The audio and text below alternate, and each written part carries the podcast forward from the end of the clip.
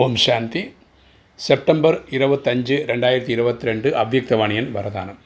பகுத்தறியும் சக்தியின் மூலம் தீய தொடர்பு மற்றும் வீணான தொடர்பிலிருந்து பாதுகாப்பாக இருக்கக்கூடிய சக்திசாலியான ஆத்மா ஆகுக. பகுத்தறியும் சக்தியின் மூலம் தீய தொடர்பு மற்றும் வீணான தொடர்பிலிருந்து பாதுகாப்பாக இருக்கக்கூடிய சக்திசாலியான ஆத்மா ஆகுக. விளக்கம் பார்க்கலாம். பல குழந்தைகள் தீய தொடர்பு அதாவது கெட்ட தொடர்பிலிருந்து கூட தப்பித்து விடுகிறார்கள்.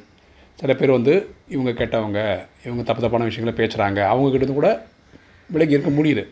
ஆனால் வீணான எண்ணங்களின் தொடர்பில் தாக்கம் ஏற்பட்டு விடுகிறது அவங்களுக்கு கெட்ட எண்ணங்கள் தோன்றிக்கிட்டு தான் இருக்குது அது முன்னாடி இருந்த மாதிரி இப்போவும் தோன்றுது.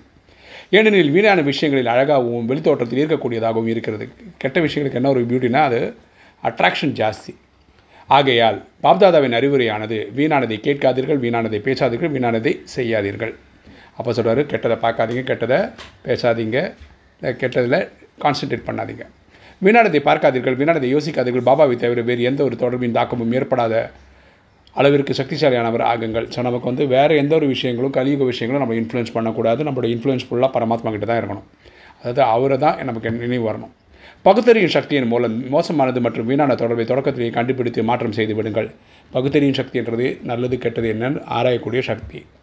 அது மாதிரி இது கெட்டது அப்படின்னு தெரிஞ்சிச்சுன்னா அதை அப்படியே விட்டுடுங்க. நல்லதுன்னு தெரிஞ்சதை எடுத்துக்கங்க. அப்பொழுது தான் சக்திசாலியான ஆத்மா என்று சொல்ல முடியும். இப்படி பிரிக்க தெரிஞ்சவங்க தான் சக்திசாலியான ஆத்மாக்கள்.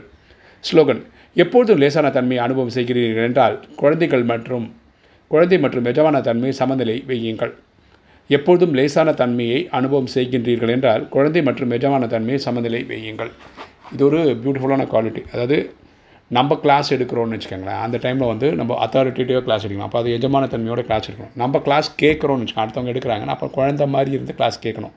இந்த சமநிலை வரணும். ஓகேவா ஓம் சாந்தி.